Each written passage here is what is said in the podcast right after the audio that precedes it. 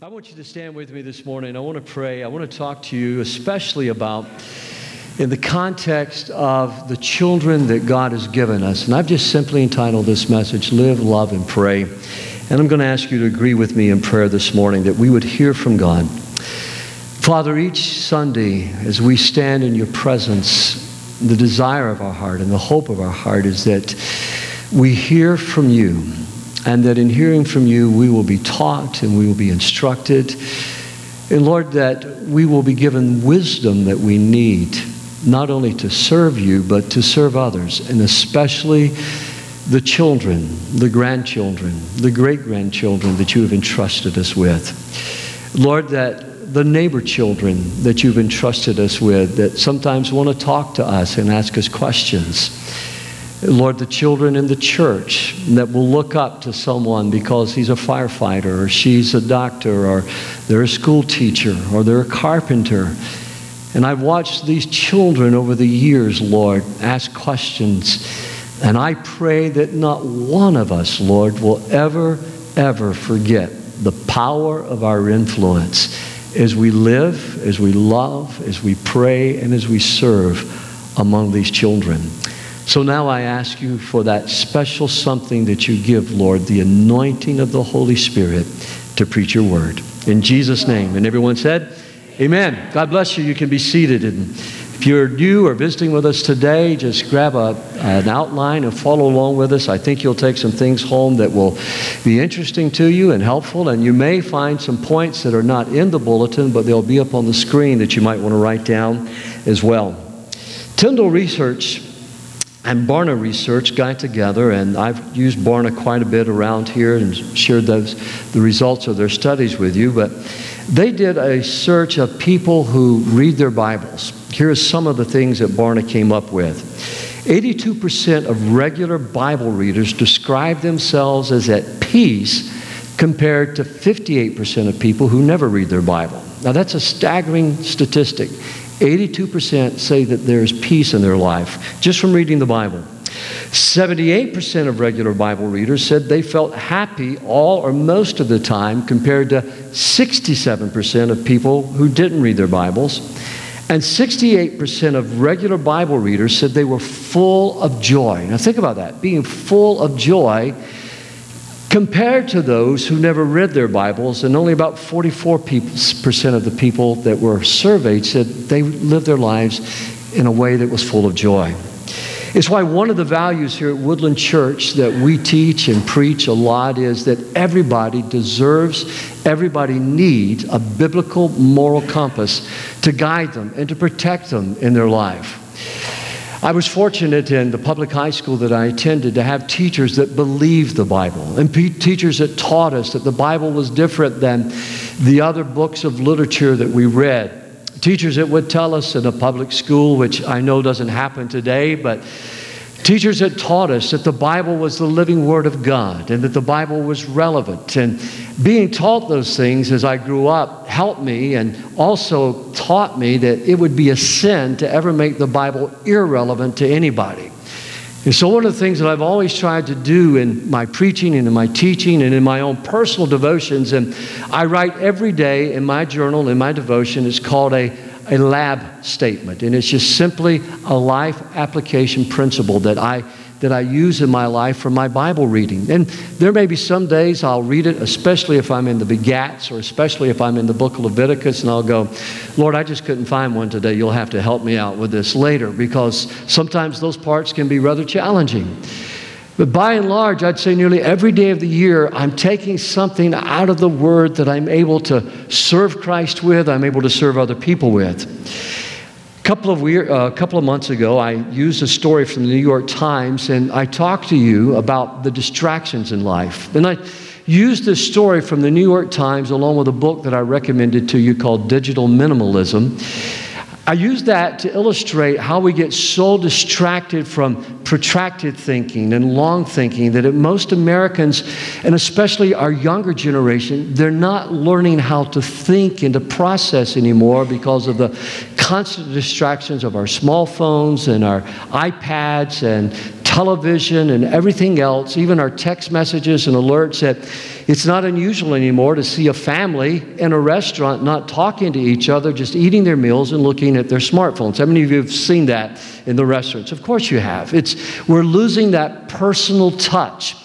But the conclusion of this article that was written by a physician in the New York Times is something I want to come back to today because he made some statements in the article of how important it was to read to your children, how important it was to read Bible stories to your children. For instance, he said, a child that is being entertained, and parents use this to babysit their children or so they can do something else. They're being entertained either by a DVD or something on the television or given an iPad the child is not learning how to think and make those mental connections that help them read and comprehend. He said, so for a preschool child, for instance, like some of the children sitting right up here, for a preschool child, if you were to read to them, the frog jumped over the log. The doctor, good doctor, was saying that the child knows what a frog. They've seen a frog maybe in your yard or you've shown them a frog. The child knows what a log is because they've seen the log. Their mind is suddenly taking the spoken word and hopefully one day the, the word that they read, the written word, they're taking that concept I know what a frog is, I know what a log is, and then they're able to take that concept, the frog jumped over the log, and they're able, you thought I was going to jump right there, didn't you? Uh, they, they jump, they take, and they put all that action together, and the child is learning how to form mental pictures in his mind.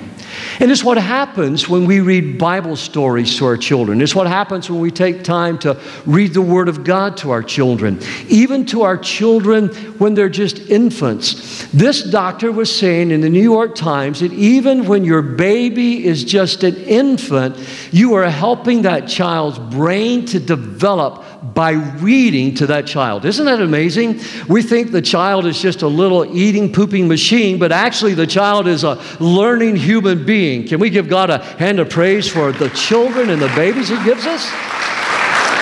so the good doctor was saying, read to your children.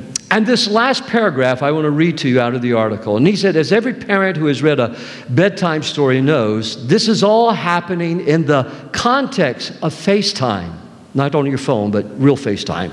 Skin to skin contact, the hard to quantify but essential mix of security and comfort and ritual. It's what makes toddlers demand the same story over and over again. And it's the reason parents tear up, especially those of us with adult children, when we occasionally happen across a long ago bedtime book. Does anybody resonate with that this morning? You know what I'm talking about? I can remember, Becky and I can remember all of those times. And as I read that article and I saved that article, there was a passage of scripture that came to my mind John, John chapter 20, verse 31.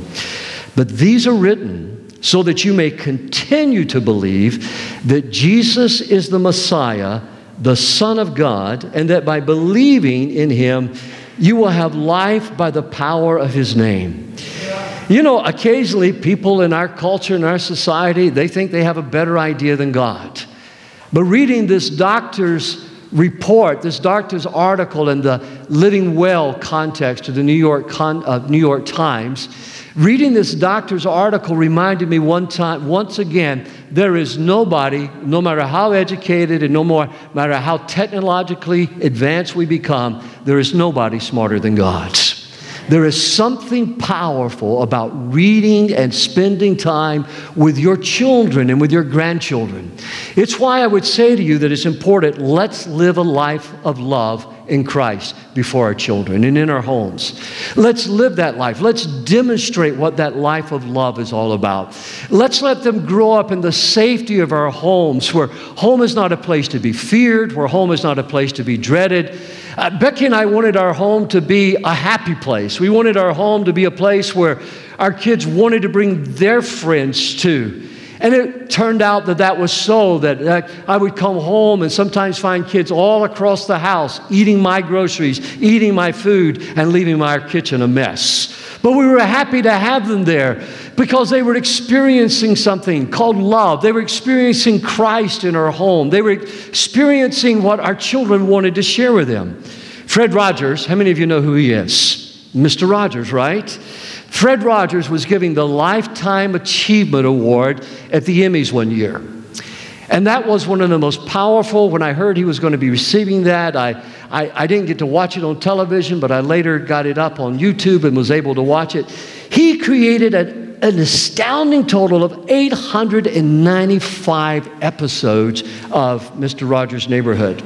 This is something he said in his speech. So many people have helped me come to this night. Some of you are here, some are far away, some are even in heaven. And all of us have special ones who have loved us into being.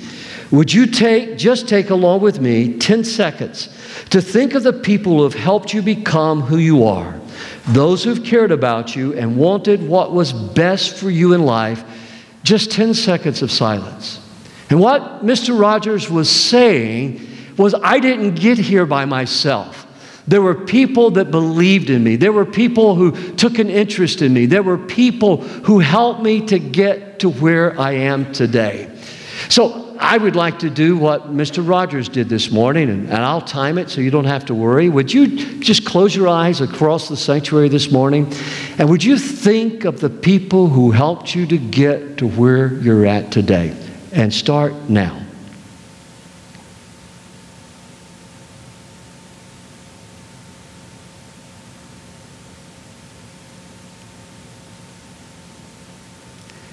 That didn't take long, did it? And if you're like me, when I just did this myself, there were names like John and Eugenia King, Joe DeFore, who played football for the University of South Carolina. I almost became a gamecock because of my love for Brother Joe, as I called him, until my daddy did an intervention and got all of that stuff out of my head that Joe was brainwashing me with. There was Mr. and Mrs. Davidson who lived down the road from us in the settlement that I lived in. And even though I had a colostomy and I had all these things that had to be taken care of, they would take me into their home. And Mr. Davidson would set me up on horses and walk me around and care for me.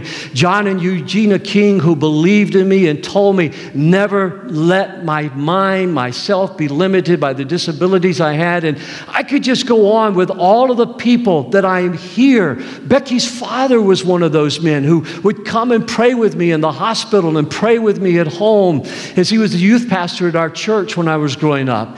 And I am so grateful, and I know that you are grateful for the people who helped you to get to where you're at. And friends, there were children on this stage that God has a future, God has a plan for them, but a part of His plan is a church that will love them, a church that will believe in them, and an entire congregation and community that will stand by them and say, You can make it. I don't care what's going on, you can make it because of Jesus Christ. Can we give the Lord a hand of praise for that this morning? You can make it. Now, here's the cool thing. When I remember and I see some of these people who are elderly now. And when you get my age, next month I'll be 64, but when you get my age, a lot of the people who helped you get to where you're at, they're in heaven now. I was telling somebody yesterday, and I don't see Maggie, but uh, Maggie made the cakes for the reception yesterday. And I was telling somebody, when I die, I want a party. I'm leaving instruction. Maggie's going to bake the cakes for my funeral reception. There's going to be fried chicken and gravy, so you can all get to heaven quicker to join me there by eating all of that stuff. We're going to have a party because I won't be up in heaven crying. I won't be up in heaven weeping. I will be in heaven having a party with Jesus, my daddy, my wife's father. I will be celebrating the goodness and the love of God's. You see, friends, we have something to live for and a hope to live for. But those people that are a part of our lives today, they helped us to get to where we're at. And we have to somehow, some way or another, learn that we are called not just to receive people's help, but living a life of love in Christ means that we're called to give other people help as well. We're called to serve other people. We're called to help other people succeed. We're called, as the scripture says, in honor to prefer one another. We're called to help make one another successful. And friends, I don't mean it in a self help kind of way, but every single week, part of my prayer for you is Lord, as a result of the preaching of the word this week, help your people, help every individual, help our families, help our marriages, help our churches to be a success at what you've called us to do. Look at what the Bible says. Knowledge, and the Bible's not against knowledge, but knowledge makes people arrogant. But love builds them up. Those who think they know something still have a lot to learn. But if they love God, they are known by God. There's a sense, I don't care how smart you are, but if you are arrogant about it and you're not loving, and loving means not only loving God, but loving others, that if you're not loving others, then God is not acknowledging you. I want God's blessings upon my life. I want God's blessings upon my family. I want God's blessings upon our church. And the reason that I can anticipate God's blessings is because when we learn to walk and live a life of love, people matter. And not only do Christians matter, but lost people matter to God as well. Can you say amen? The next thing, look at this. No one has ever seen God, ever. But if we love one another, God dwells deeply within us, and his love becomes complete in us. Perfect love. Circle that in your outline. Perfect love. If you want to know perfect love, you've got to know Jesus Christ.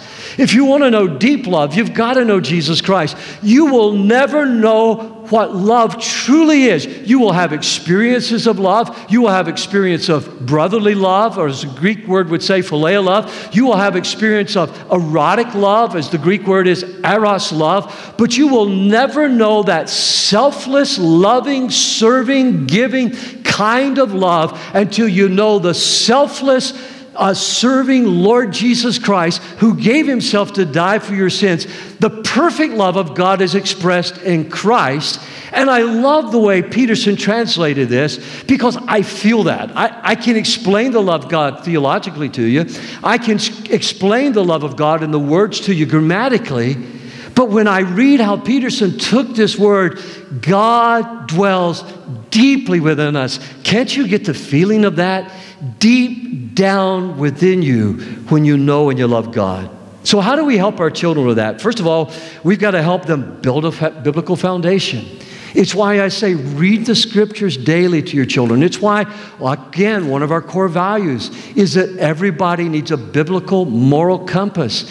And if the PowerPoint fails or the computer crashes and you don't have it up on the screen to read, then you need the Word of God hidden deep within your heart. It's one of the first verses I began to memorize as a child. I have hid your Word in my heart, and if you know the rest of it, say it with me, that I might not sin against thee.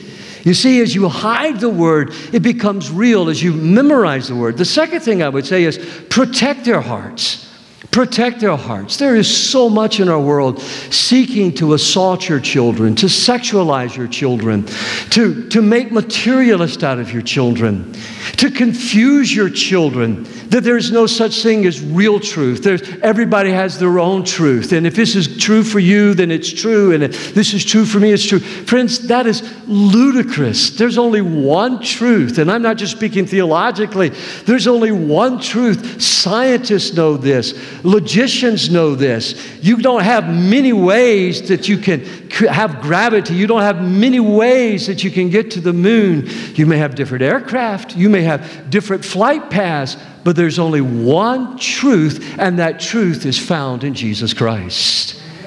And there is no theologian, whether they're a Christian theologian or a Hindu uh, theologian or a, a, a, a Muslim theologian, that would ever, ever deny that there's one truth. What you have to decide is whether Christianity is true or whether Islam is true or whether uh, Hinduism or Buddhism, whatever ism you want. You've got to decide that. And if you seek God honestly, God will help you with that. God is not far away, but God is close to all of those who call. And we protect our children by building homes of love around them. Life is not a straight line. I wish that it was. Pastor Corey mentioned to you just a few moments ago about Fred Schaff being able to eat again. And we had a wonderful conversation with Fred this week, and he was telling us, and Fred was smiling and he was happy, and just, it was so good to see Fred that way. But, friend, this has been a long haul and a long journey. And Fred's faith has remained intact, and Carlene's faith has remained intact. And a lot of people expect answers to God to come like microwave coffee. A lot of people expect things to happen instantly. And if God doesn't answer their prayer right away, they give up. But life is not a straight line from point A to point B to heaven. Life is full of zigzags, and life is full of switchbacks. Life is full of hills and valleys and dangerous places. It's the reason the Bible leaves written for us the stories of men like Job, the stories of women like Esther, the stories of men like Daniel, the three Hebrew, Hebrew children who were tossed in the fiery furnace, but God went in the furnace with them and their bonds were burned up. It's the reasons we have the story of Paul being stoned twice and shipwrecked. Friends, God gives us those stories because life is not a straight line. Life has hills and valleys and switchbacks, but in every single battle, Christ is with us. And if we can stand the pulling, God will pull us through every time. He will pull us through every time. Life is not Disneyland.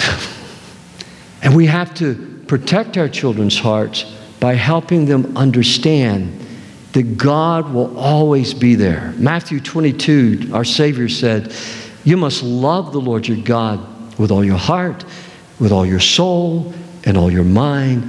This is the first and greatest commandment. And the second is equally important love your neighbor as yourself. I don't, be, I don't want to be weird here this morning. I really don't. And I wouldn't do this if I didn't really feel and think in my spirit we should do this. Now, if you're sitting next to somebody you don't know, don't do this because that might creep them out. But would you just look, if you know the person sitting next to you, not your wife, although I know you'd like to say it, but would you look at the person next to you in front of you, know them, and say, I love you? Would you do that? I love you. Does anybody feel creeped out right now? Good. Does everybody feel loved right now? Yeah? If you do, let's say praise the Lord. You feel loved right now. Amen? So, Pastor, why do you do that? Because time and time again, when I don't get to show up at the back door, maybe I'm praying or maybe something has happened and I can't be at the back door, people will say to me the next week, Pastor, I missed my hug.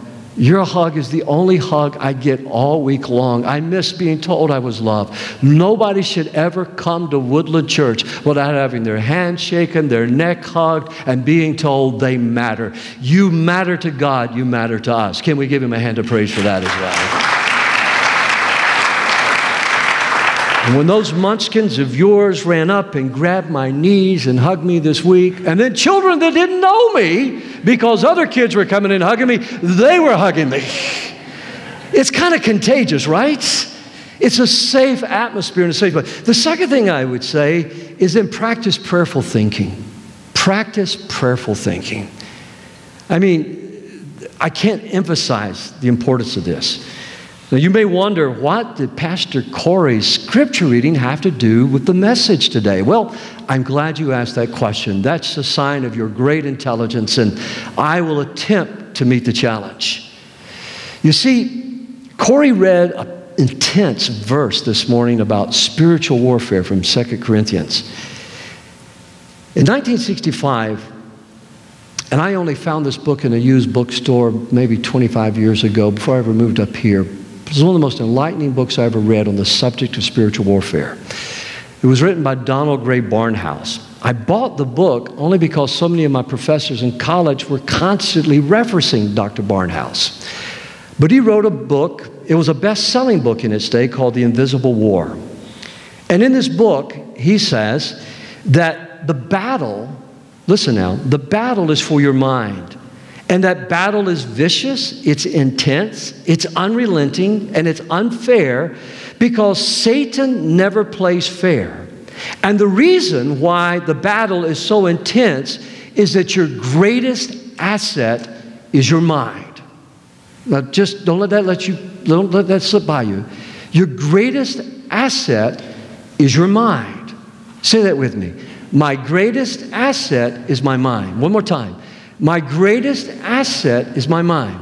Now, I'm not knocking the charismatic movement, but back in the charismatic revival days, and there was a lot of good that was taking place, I can't tell you how many times I heard people saying, you you got to get your mind out of the way. You got to, you got to, your mind is your enemy. Your mind is standing between you and your faith. Well, nothing could be further from the truth. I remember one time at the Bible college I went to, we had one of those speakers come in and he said, I want you all to unzip your minds this morning. And he talked about getting our minds out of the way. And I remember asking one of my professors, Bash Bishop, who, who was I deeply loved and deeply respected. He was funny, he was humorous, he loved God. And I said, Brother Bishop, how could our minds be of our enemies if God created our minds. And he knew I was referring to the speaker that we had that morning. And he said, Son, he's only trying to help you understand. Don't let doubts fill your mind. A doubt filled mind is your enemy, a faith filled mind is your friend. Can you say amen? And that's what our speaker was trying to get at. You see, I have seen the face of mental illness, I worked in mental health. I've stayed in that hospital overnight many times. I've been there many days. I've worked with patients, everybody from admirals to your common drug addict off the street, from the pimps to the prostitutes. I have seen and worked and loved and prayed and sweated with those people. I have seen the face of mental illness. I know what mental illness looks like. But I will tell you today, Corey read something in that passage of scripture that Brother Bishop taught me back in the 70s that you need to know. There are strongholds that can be formed in our minds strongholds of doubt, strongholds of unbelief, strongholds of misunderstanding. And God gives us the power to pull those strongholds down through Jesus' holy name. Can you say amen? God gives us the power. What is a stronghold? It can be worldviews. It's the reason I say build a biblical worldview. It can be materialism, hedonism, secularism, socialism, communism. Any ism can be a stronghold. It can be an attitude. It can be worry. It can be doubt. It can be fear. We allow those things to govern us rather than our faith to govern us. For some people, it can be the approval of other people. And that's what holds a lot of people back because we're worried about what other people think about us. There's only one person that you need to be worried about what they think about you, and that is Jesus Christ. If you can please God, you will find you'll be able to live at peace with most people. If you can please God, you can find you can live at peace with most people. And so don't live trying to please people, live to please the, please the Lord. And God says we tear these things down.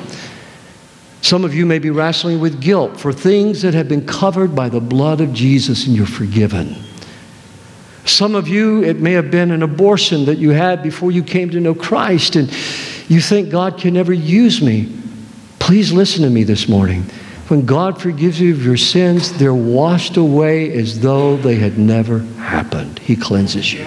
Some of you are thinking maybe about a divorce you wish you'd never done and the pain you brought to your children and to your, your wife or your husband, and you wish that never happened. But when God forgives you, He cleanses. Don't let guilt become a stronghold. God is not in the guilt business. He will convict you, He will bring you to a place where you go, God, you're right and I'm wrong. Forgive me. That's what conviction is. But guilt is the tool of the enemy to keep you down, to keep you defeated, and to keep you from focusing on God. God is not as big as your guilt because guilt gets a hold of you and it becomes a stronghold. But when you see the blood of Jesus and you see the cross for what it is, every sin, every stronghold has been broken by the power and the blood of Jesus Christ. Somebody say, Praise the Lord this morning. That's the power of the blood. It's the reason I would hear my parents pray sometime in times of desperation Lord, we plead the blood of Christ. Nothing can cross the blood of Jesus Christ. Well, I want you to look at this verse with me because I want to tie these together for you. The Bible says in the book of Philippians, chapter 4, verse 6, don't worry about anything. And you might be thinking to yourself, God, have you lost your mind? God has never lost his mind. But God is telling you, don't worry about anything. Instead, pray about everything. Now, I meet with a lot of people. This has been an intense week. I've not only had the joy of loving your children, But I've had to deal with two suicides this week and helping two different families with suicides. One was a pastor, a godly man, good man. The stress and things got a hold of his life, and, and he just, we're not even sure why, but there's a devastated family and friends. And we're working through it. Friday, I was working on funeral services and walk out just to be baptized and loved by those kids. But here's what I find out. Now, listen, I love you. I'm your pastor. Here's what I found out a lot of time. People will come to see me worried or scared. And then I'll ask them, Have you been in prayer about this? Have you been seeking God about this? They'll go, No, Pastor, I just, I can't pray. I can't. You can pray. Prayer is not the amount of words you use, prayer is just getting before the Lord and casting your fears and your doubts upon Him. It's okay to say, God, I don't know how to handle this. God hears that from me about at least once a week, all the time. I don't know how to handle this. But even prayerful reading of the Word, it's why Barna and Tyndale were to find that 82% of the people who were regular readers of the Word, people who pray, they found peace they found joy. They found stability in their life. Let's go ahead with the passage. Tell God what you need. It's okay to ask God. We talked about this last night in the prayer service. Tell God what you need and thank Him for all He has done. Don't just make a prayer request, but spend time worshiping. Most of my prayer time is not in asking. I, I do ask every day, but I, I, most of my time is just in loving Jesus and worshiping Jesus because the more I worship Him, the smaller my problems become. Then you will experience God's peace, which exceeds anything we can understand. His peace will guard your hearts and your minds as you live in Christ Jesus. Not as you live in television, not as you live in novels, but as you live in Christ. And now, dear brothers and sisters, one final thing fix your thoughts on what is true and honorable and right and pure and lovely and admirable. Think about things that are excellent and worthy of praise. Keep putting into practice all you've learned and received from me and everything you heard from me. So, are you listening? Uh, because I'm preaching His word, so listen in everything you've heard from me and saw me doing. And then the God of peace will be with you. Thus saith the Lord. Then the God of peace will be with you. And most commentaries separate these two passages and treat them separately. But in the scripture, there's not this break that a lot of times we artificially insert into the Bible. There's not that break that we put there. And so I was sitting there with my paragraph Bible, and it doesn't have all the breaks and the verse numbers and things like that, but I'm just sitting there looking at the context, and this point just jumped out at me prayerful thinking. You see, prayer is not mindlessness, prayer is not emotionalism. Prayer is coming before God and fixing your thoughts on things that are excellent. Underline that in your outline. I've got it, I put it in there. Things that are excellent. It's fixing your mind, getting before the Lord, letting God heal your mind. Because, now look at me, look at me just a second. Letting God heal your mind because you shouldn't believe everything you think. Have you ever thought this? So and so doesn't like me. That's probably not true. It might be, but it's probably not true. Have you ever thought, ah, I'm not going to have enough to retire on? Have you ever thought, I'm not going to have enough to raise kids? Or have you ever thought, this world has gotten to be such a horrible place, I don't know if we should have kids? Have you ever thought, you know, we're not going to make it?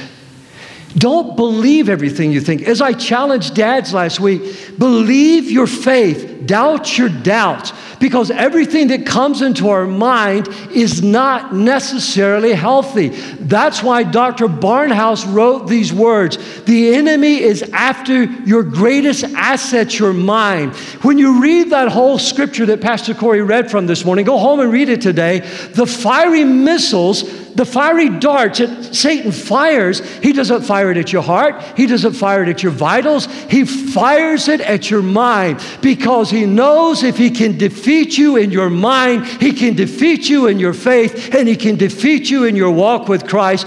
Guard your heart and guard your mind with all diligence, for out of it are the issues of life. Can you say amen?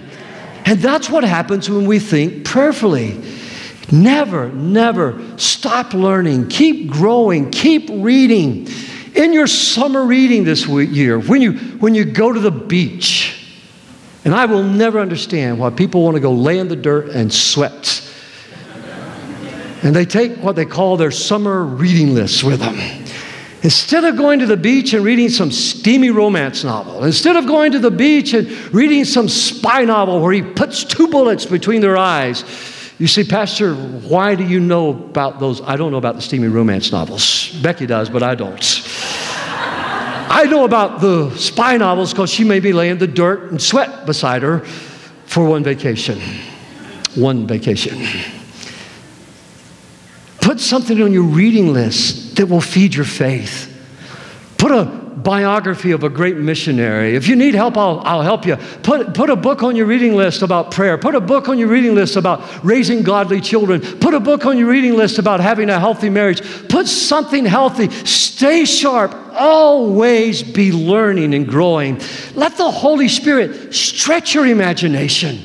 Because as you read and learn, suddenly dreams will begin to birth in your heart. You'll have imaginations that the Holy Spirit is stimulating inside of you. You don't have to settle for the everyday humdrum of life. There is an adventure out there. So, honey, saddle up your horses and get ready to do something great for the glory of God. Can we give him a hand of praise for that? He wants to do that for you. Now you're sitting there thinking, I don't want to do something great. I'm retired. I want my lazy boy. Well, God has sent me here to beat on your door this morning and say, Get up out of that chair and do something for the glory of God. Do something with your life. Enjoy your children. Don't you know? Look at what the Bible says. Don't you know children are the God's best gift? The fruit of the womb is generous legacy. Like a warrior's fistful of arrows are the children of vigorous youth. Oh, how blessed are you, parents, with your quivers full of your children. Your enemies don't stand a chance against you. You'll sweep them right off your doorstep. You know what your greatest social security is? It's not the United States government. Your greatest social security is the children that you're raising today. You see, as a parents of four wonderful kids, we're so thankful. Chris, Rachel are here. Would you stand up, Chris and Rachel, and welcome them today? Mr. and Mrs. Clanton. Mr. and Mrs. Clanton. Finally, Mr. and Mrs. Clanton. you can be seated. Well, I, I told Chris this morning, I says, You're not the golden hair child anymore. She is. We love Rachel. We love her family and her parents. But I am so thankful to be able to say to you, we've enjoyed raising our children. We're enjoying our grandsons. Rachel accused me in between services of preaching this message so that they would have babies quick. That's not a bad idea.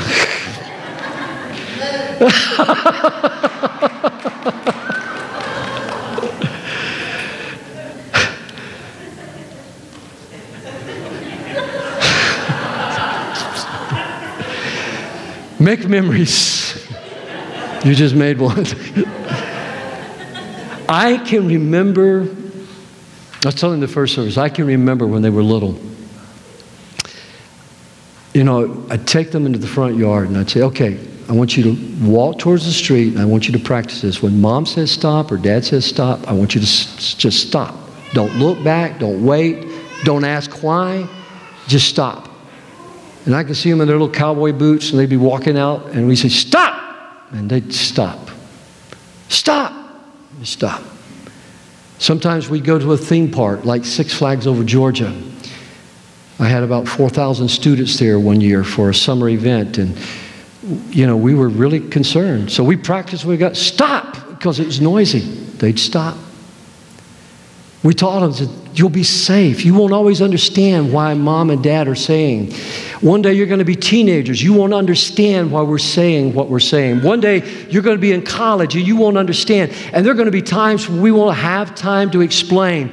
But you need to understand as we have family devotions every night, as we read every night, as we pray together every night, as we vacation and do things together, we're building a relationship that you can trust. That if we say stop, you know to stop. If we say go, you know to go. You make those memories together. The Bible says in Deuteronomy chapter 4 and verse 9, but watch out, be careful never to forget what you yourself have seen don't let these memories escape from your mind as long as you live. And be sure to pass them on to your children and grandchildren. You have memories today of God's faithfulness in your life. You have memories of God's faithfulness in your dating life. You have memories of God's faithfulness in your financial life. You have memories of how God forgave you of your sins or delivered you from a habit. You have those memories. Pass them on to your children so that they will know what to do when they face the battles of life and then learn and share all you can. The Bible says intelligent people are always ready to learn. Their ears are open for knowledge. How many of you are intelligent this morning? Can I see your hand? I didn't say you were a scholar, but you're intelligent. Can I see your hand? Of course, put your hand up back there. You are intelligent people. There's a stronghold right now that needs to be broken in a bunch of people's lives here. You see, you're ready to learn. Bible says if you have good sense, you'll learn all you can. How many of you have got good sense? Rest of you, there's no hope for you. You're going to die. You see, people with good, they, they're constantly wanting to learn. The Bible says in Hosea chapter 4, verse 6, My people are destroyed for lack of knowledge. At home, I won't even bring it out anymore. I have the Bible story book that Kim and Teresa and I grew up with that our parents read to us out of. And that book is so precious to me. Kim and Teresa are jealous that I have it. They're not going to get it. but going back and looking and remembering how my parents, by my daddy's green Naugahyde chair, in front of the fireplace where we gathered for family devotions. And my daddy's hand would be on his forehead like this in prayer. And my mama would be, Hallelujah, Hallelujah. She'd be praying after we read these stories, and they'd lay hands on us and pray for us. We have the Bible story book that we read to our children.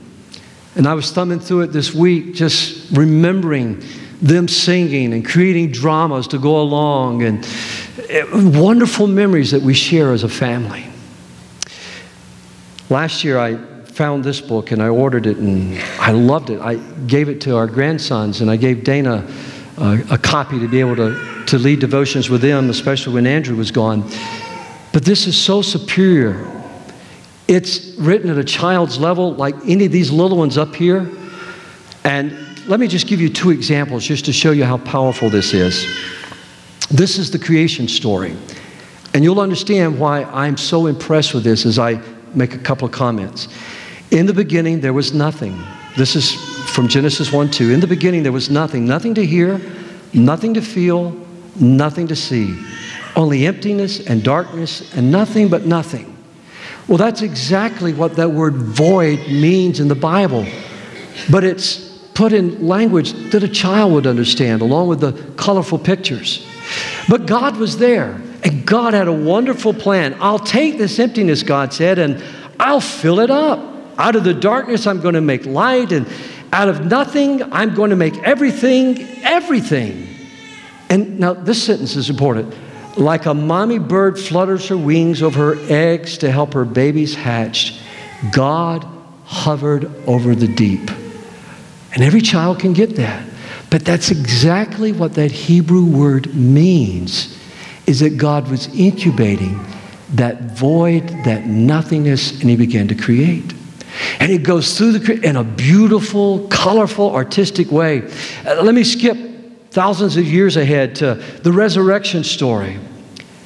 Everybody, it goes through the angel appearing to them, and the stories are colorful, they're beautiful.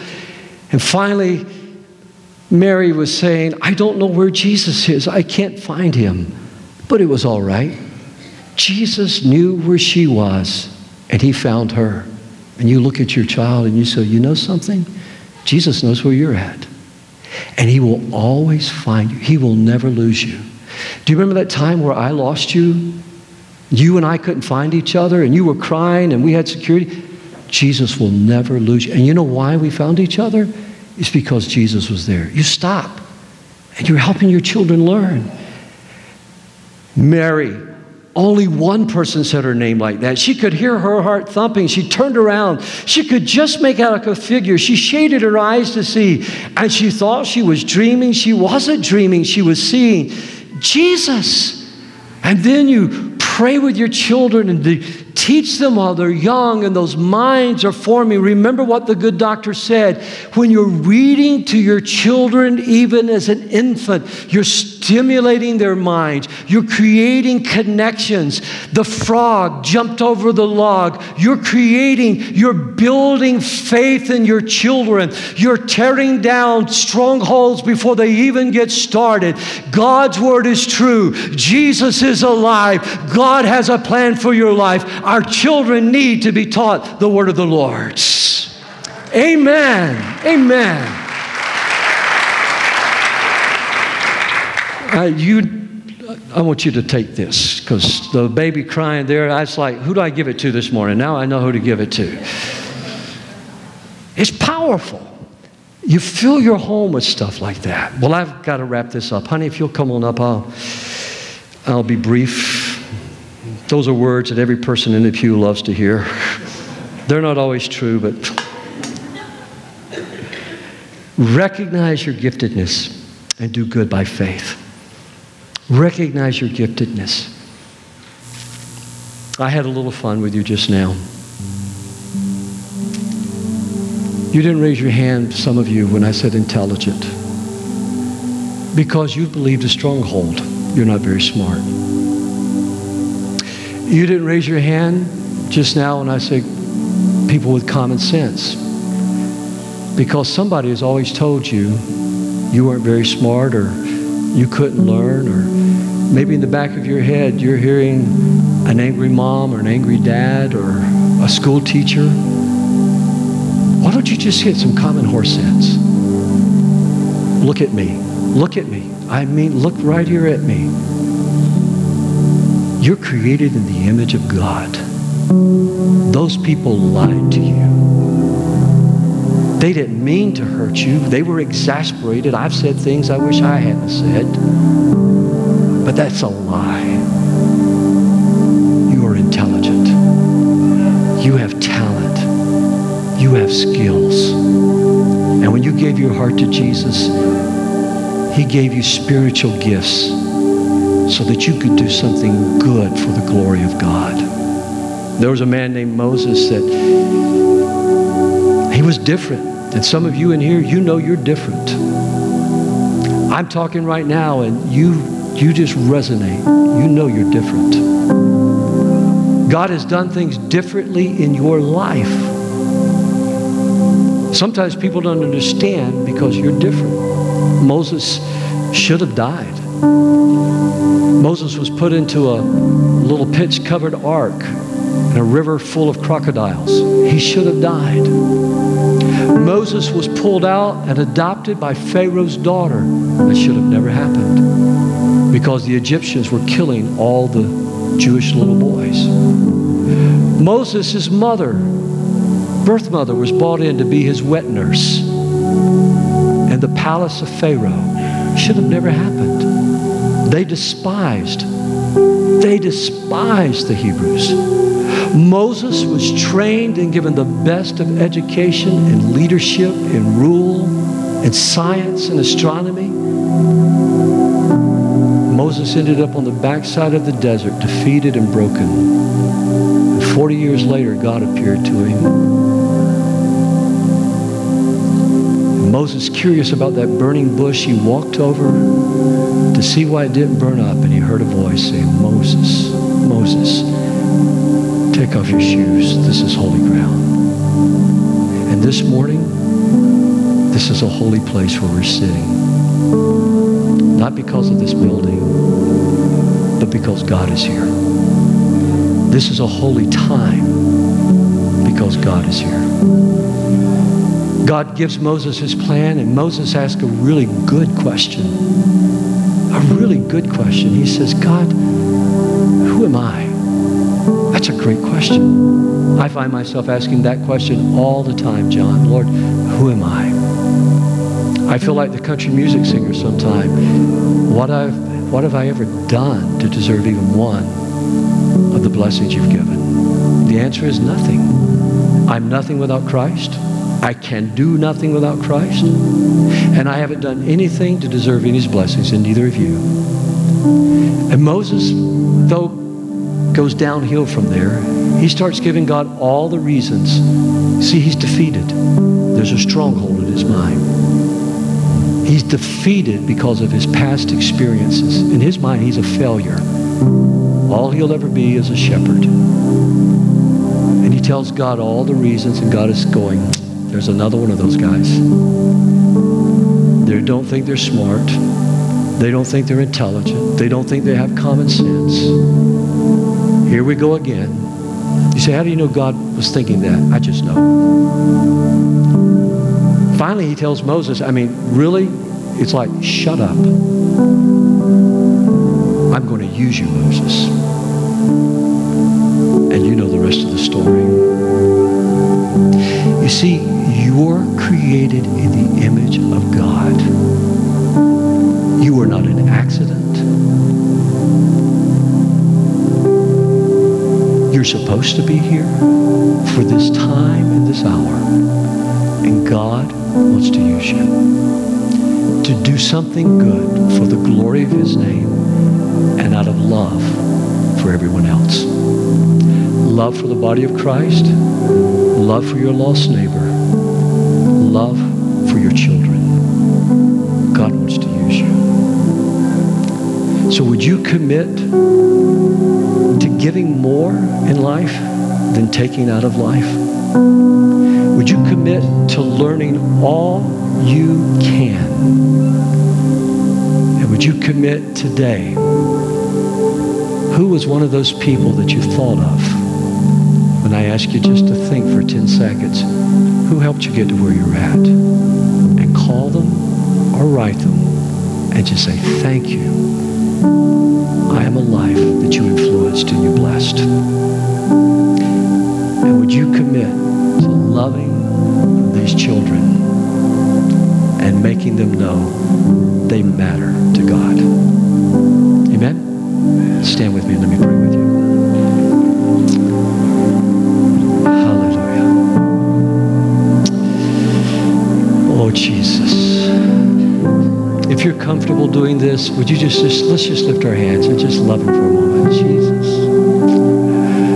Hallelujah. Hallelujah. Oh, I love you, Lord. I love you, Lord. Hallelujah.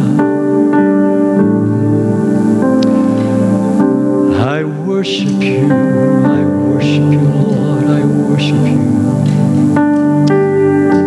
Blessed be your holy name. I thank you, Lord, that every single one of us, every one of us, that in the darkness of our mother's womb, you were there. And that every one of us, Lord, are fearfully and wonderfully made. And that before we ever breathed our first breath, that Lord, you had a plan for our lives. And Lord, that was simply to live, to love, and prayerfully serve. And I pray that right now, Lord, that if there are strongholds that keep us from living and loving and praying and serving, God, right now, will we just take authority through the blood of Jesus? Pull those things down, and as Brother Bishop taught me, start filling our minds with the good things of God, with the faithful things of God. And if there are folks here, Lord, that haven't crossed the line and given their hearts and lives to you yet, pray, Jesus, this morning, today, they would accept by faith what you did for them at Calvary. You died for their sins. If that's you, I'm not looking around. I'm just asking you to bow your head and pray quietly with me. The question is not, can you live it? None of us can live it without the help of the Lord. The question is not whether you're good enough. None of us are good enough. The question is simply this Do you believe that Jesus Christ, the Son of God, died for your sins and was resurrected again on the third day? And will you accept by faith him as the master and the ruler of your life? And if so, I ask you just to pray this with me. You just pray it quietly to the Lord. Say, Lord Jesus, I believe in you. You are the divine Son of God. I believe that your death upon the cross paid for my sins. And I believe that you love me. And I pray, teach me how to love you with all my heart, soul, mind, and strength. I don't know how to do this. So I cast myself like the pastor, totally upon you. I want to be born again. And I want to live and love and pray and serve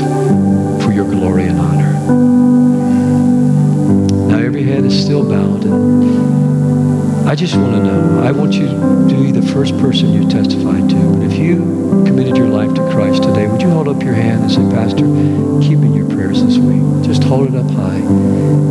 Hold it up high. Four people this morning. Let me count again. Hold it up high again. Let me be sure. Two,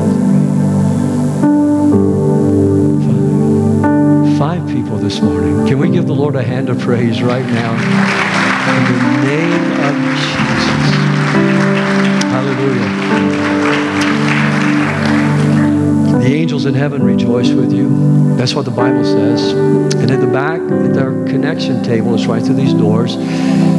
We have a gift I'd love to give you to help get you started in this walk with Christ. And there'll be some folks there waiting to help you. If you'll be so kind, just leave your name with them and your email or your address. I'll write you this week and send you some other stuff to help you. And um, I just want to know who you are and be praying with you. But before Becky makes some announcements, let me pray a prayer blessing over you this morning, okay? Father, in the name of Jesus, last night we acknowledged from the Word of God, your thoughts are wonderful towards us. The Bible says your thoughts are precious about us. The Bible declares that you are always with us. So now, in the name of Jesus Christ, may your face shine upon us. May we sense your presence wherever we go. And may people be aware of the love and the glory of God emanating from our lives so they might find the hope that we have found in Jesus Christ. Would you make us prosperous and productive in all we do?